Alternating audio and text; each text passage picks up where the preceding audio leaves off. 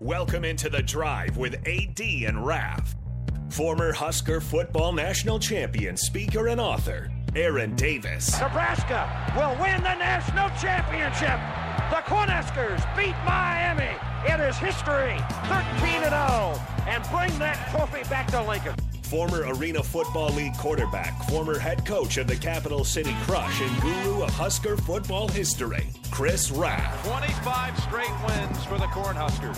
One of the most dominating stretches in college football history. We may have seen one of the best teams in the history of college football tonight. Brought to you by Sandhills Global on 93.7 The Ticket and theticketfm.com.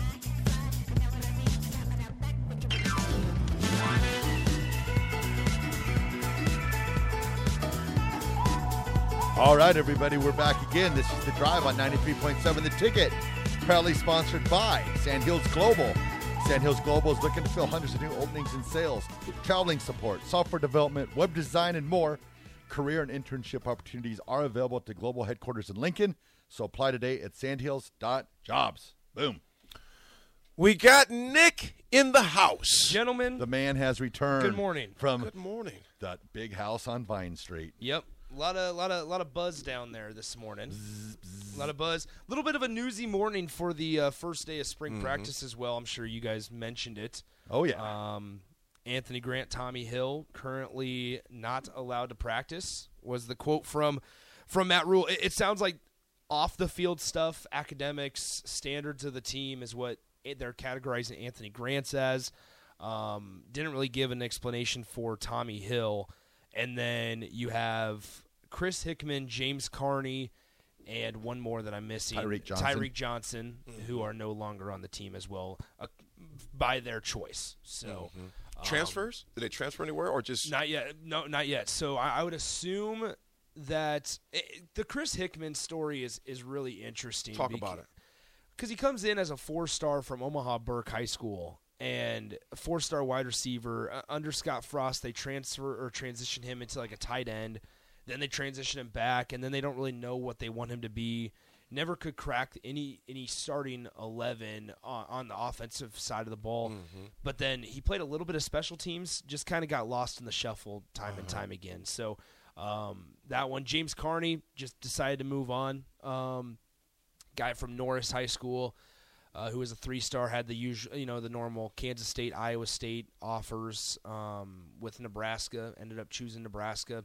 Didn't really crack anything in his first couple years. And then Tyreek Johnson was the 5-star, one of the first 5-star transfers that Nebraska got out of that push in the transfer portal, and never saw the field. Mm-hmm. So, Nick, if you've been through some spring practices before. Yeah. You've been to you've had two different coaches right now at this point. Mm-hmm. Obviously one who's hasn't coached the season yet, and Coach Rhule, but is there anything noticeably different? And I know you obviously pressers don't. You're just going to say what you're going to say. Yeah, exactly. But as far as this spring ball, what would you sense this was there any sense of urgency that you felt down at the stadium this morning? A sense of urgency, excitement. What was the feel? What was the pulse, if you would? I would say aligned. Yeah. I don't know if I'm ready to say like there's the energy, like the excitement. They haven't played a game yet. Yeah, they haven't played, and you're only day one into it. I think also that there's going to be tough. They're still in the transition. Like coach, this was their first day actually coaching a football practice at Nebraska, right? And Matt Rhule talked about it. Like he was saying that, we were trying to figure out, okay, where's this group? Where's what group? Where are we at? Or even names still at this point. Names, things like that.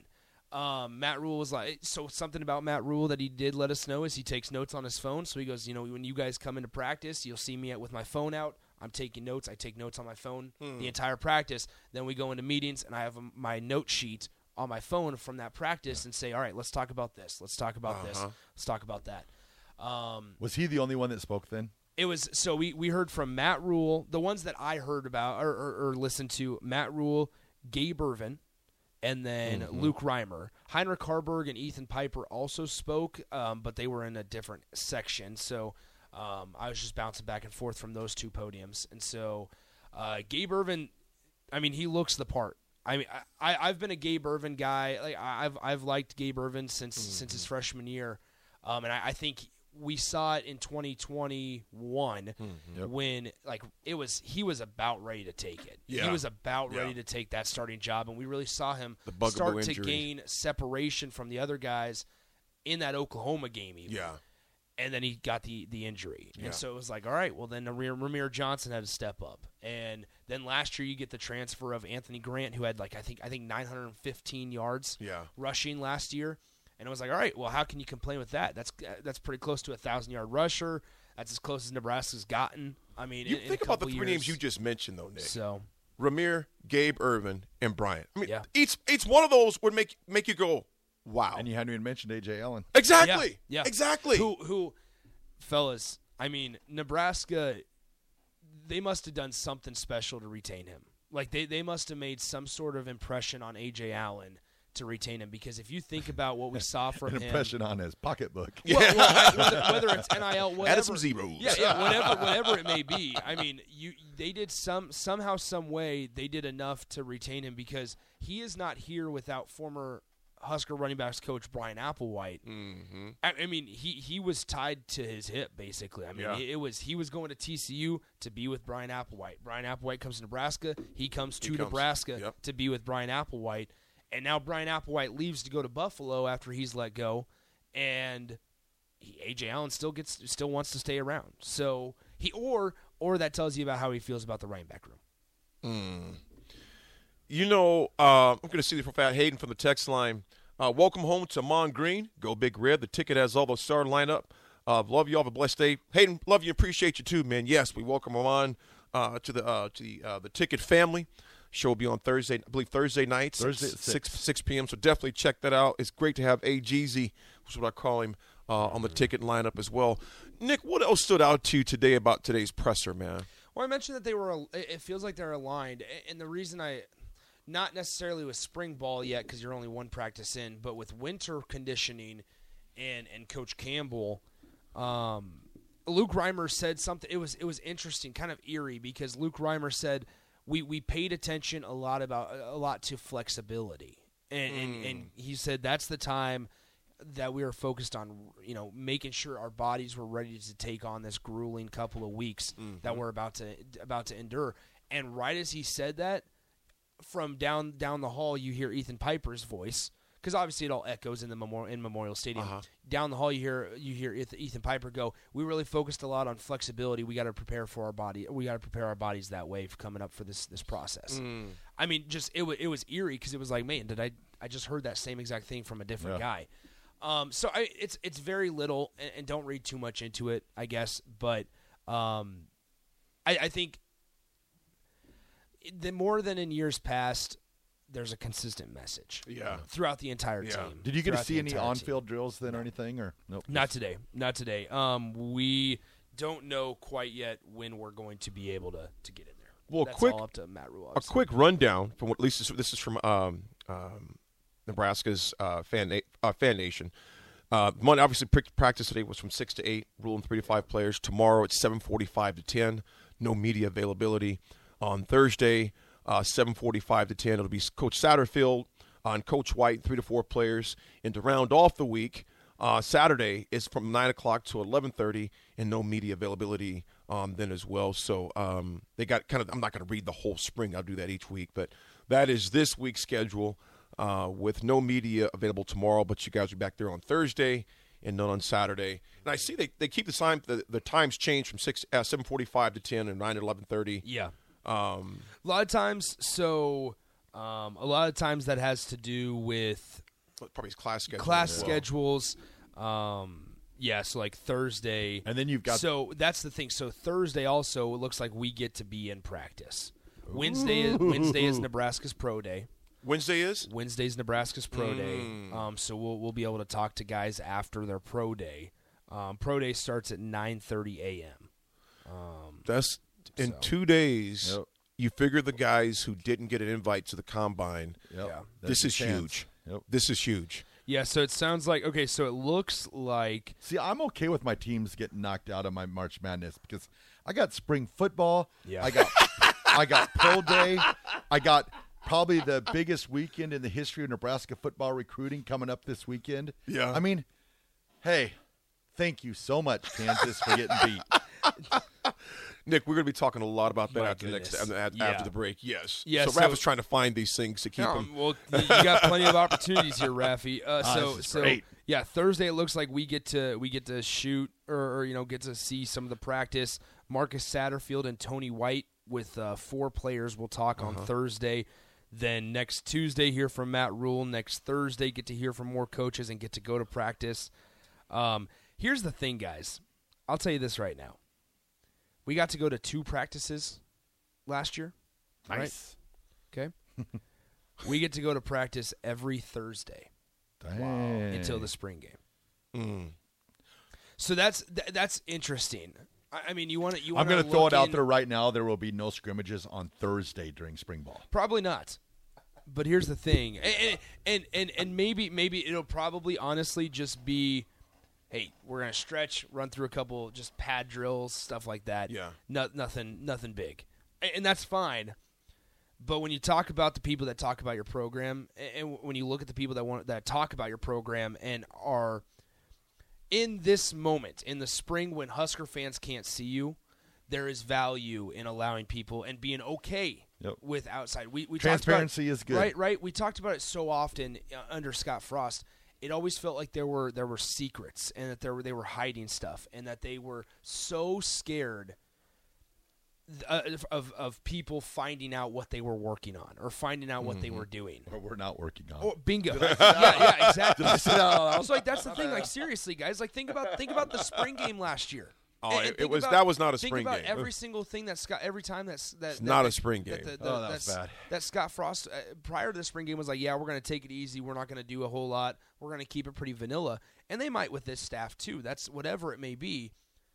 But we always walked away from that going, what are they hiding or what are they so scared of other people knowing about? Oh. Because goodness sakes, whatever it is, it's obviously not working in the fall.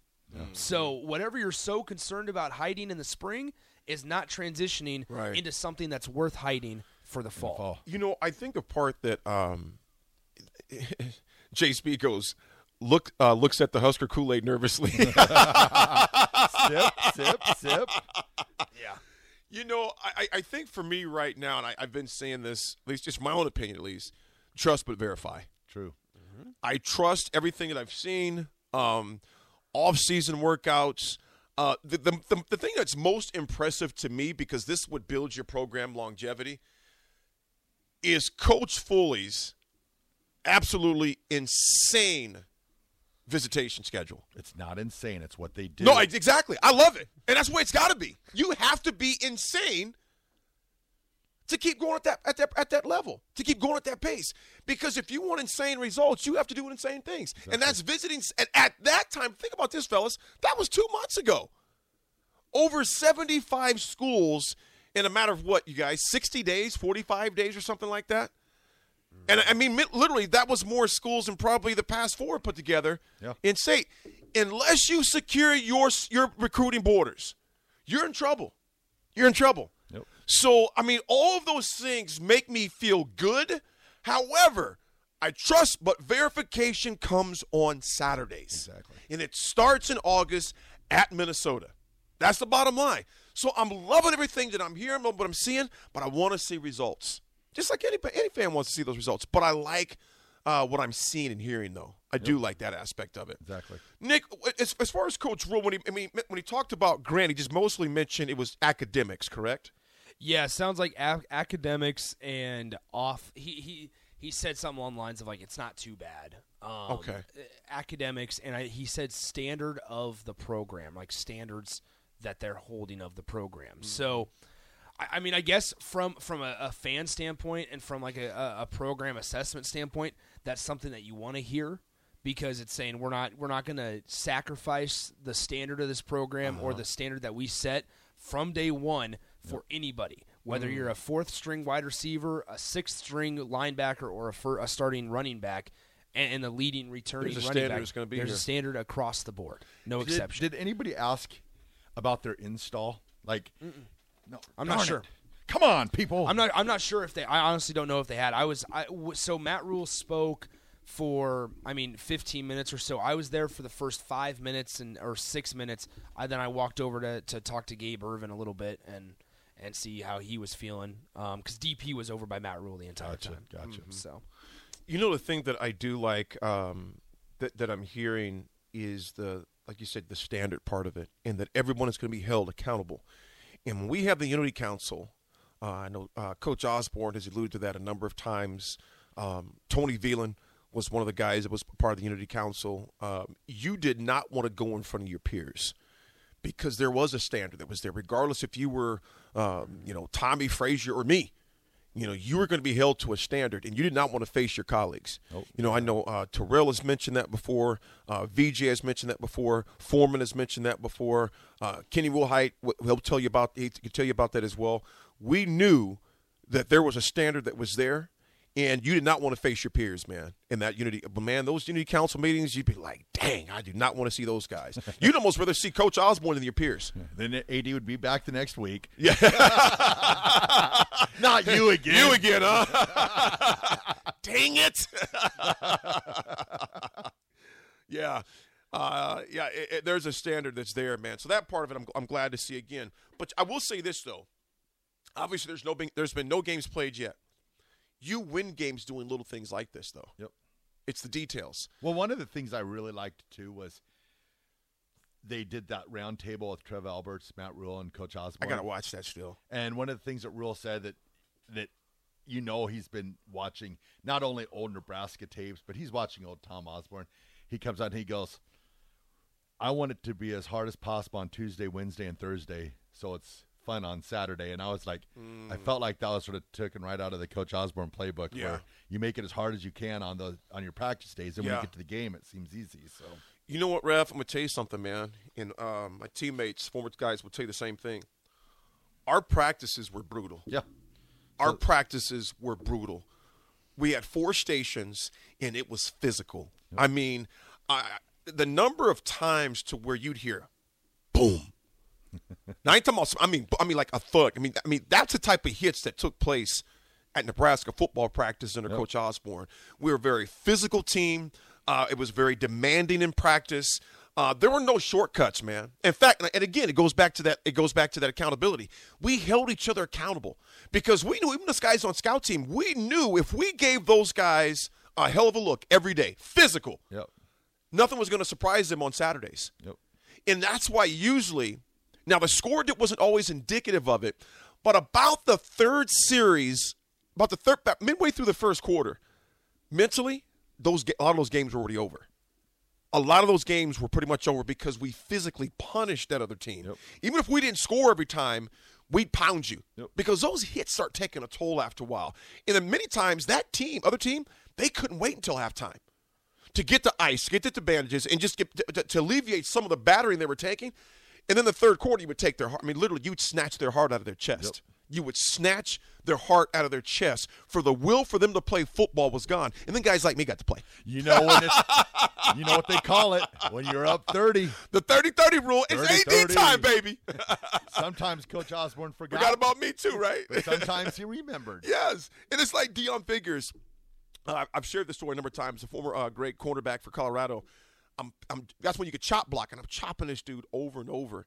And he says something to me, obviously I can't say it. Everybody goes, dog, why do you blank keep hitting me?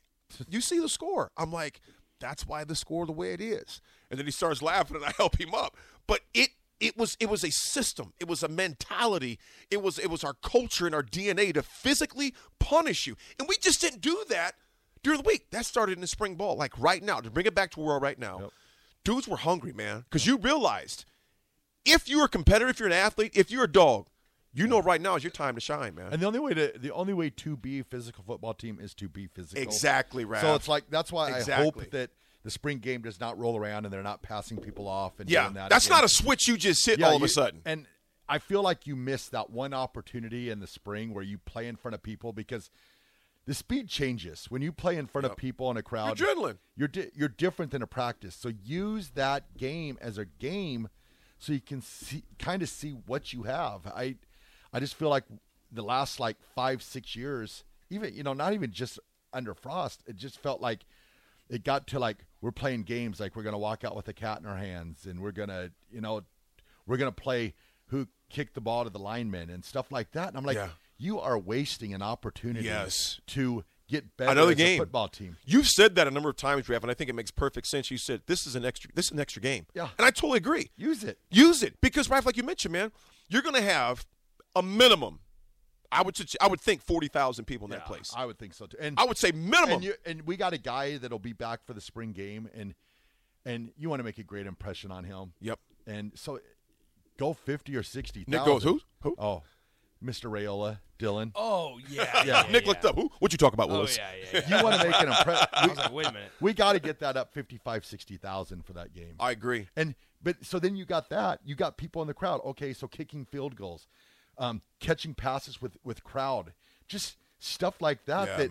Use it as an opportunity to get better. Just don't go, all right, we're just going to come out and right. You got to maximize this moment, man. I like Brian T. said, "Oh, that's dirty." I like it, Brian T. He goes, "The field was dirty back then, littered with souls." I love that. Yes, sir. So, update on the scholarship before we get to break. With the this is up to date. Nebraska sits at 98 scholarships on their roster. That is including Anthony Grant and Tommy Hill. So you'll remember that Tommy Hill. How many scholarships now? 98. You got to get it down to 85. 85 by the start of fall. So slowly. On our way. Slowly but surely. And a surprise from Terrell. As a starter, I really didn't care for spring ball. Terrell, you're from a different planet, so I don't think you count. Yeah. Hey, Terrell, we're going to talk about you in a second. He got a picture of crying Jordan, me looking at my bracket after being ranked 96,000. Terrell was killing it. He was killing it. And then madness happened and ensued. Yep. Folks, we're going to take a break. Quick word from our sponsors and partners. Drive 93.7.